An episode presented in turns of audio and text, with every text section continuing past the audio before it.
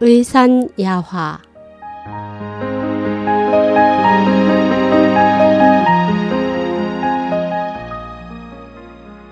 말 한마디의 중요성 글 서웅님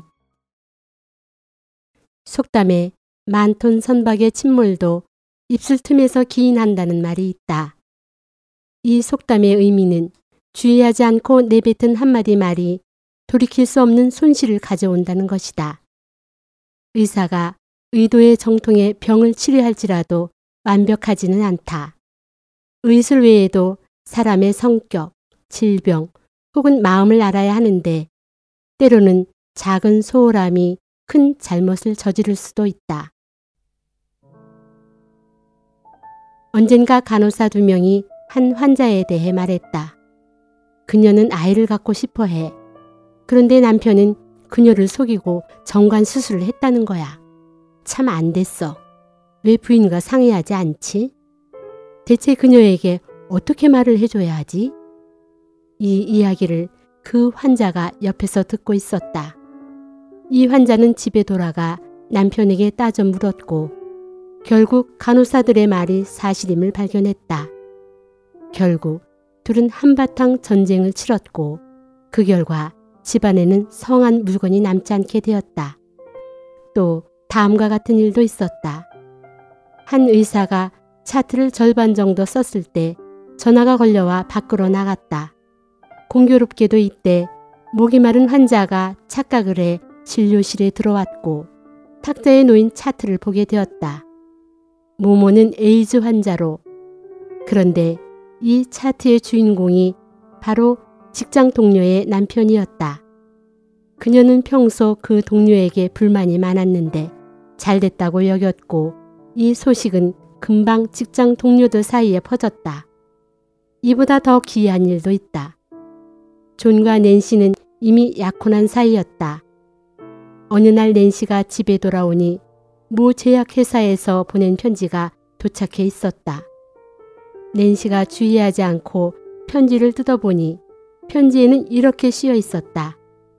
친애하는 존, 우리는 당신이 5년 전에 불행히도 매독을 앓고 치료를 위해 온갖 노력을 다 기울이셨다는 것을 알고 있습니다. 최근 연구 결과 신약이 나왔기에 알려드립니다.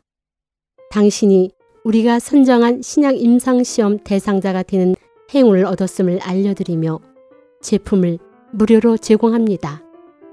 낸시는 이 편지를 본 후 화가 나 곧장 자신의 물건을 챙기고 한마디 말을 남긴 채 떠났다.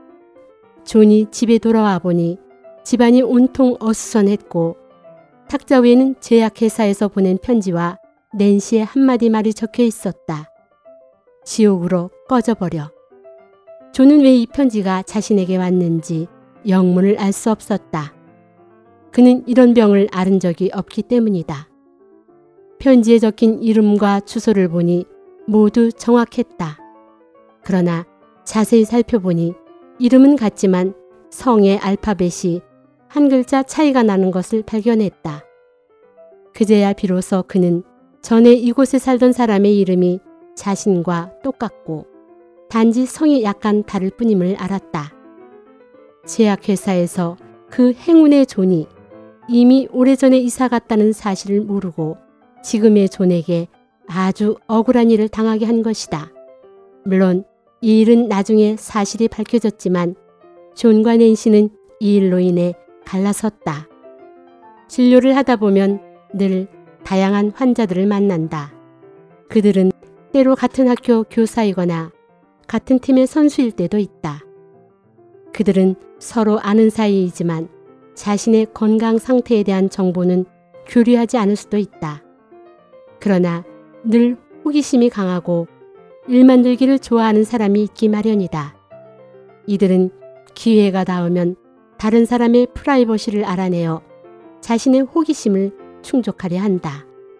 만약 의사가 이를 주의하지 않으면 사람 사이에 원한을 맺게 할 수 있다. 어느 날 환자가 대기실에서 자신의 동료가 내 진료실에서 나가는 것을 본 후 물었다. 아, 그녀가 전보다 훨씬 좋아 보이는데 오늘은 또 무슨 일로 왔어요? 나는 그녀에게 완곡하게 말했다. 입장을 바꿔 생각해 보세요. 의사가 당신의 몸 상태를 치료와 상관이 없는 다른 사람에게 말하는 것을 원하시나요? 처음 찾아온 환자에게는 반드시 서약서에 서명하게 한다.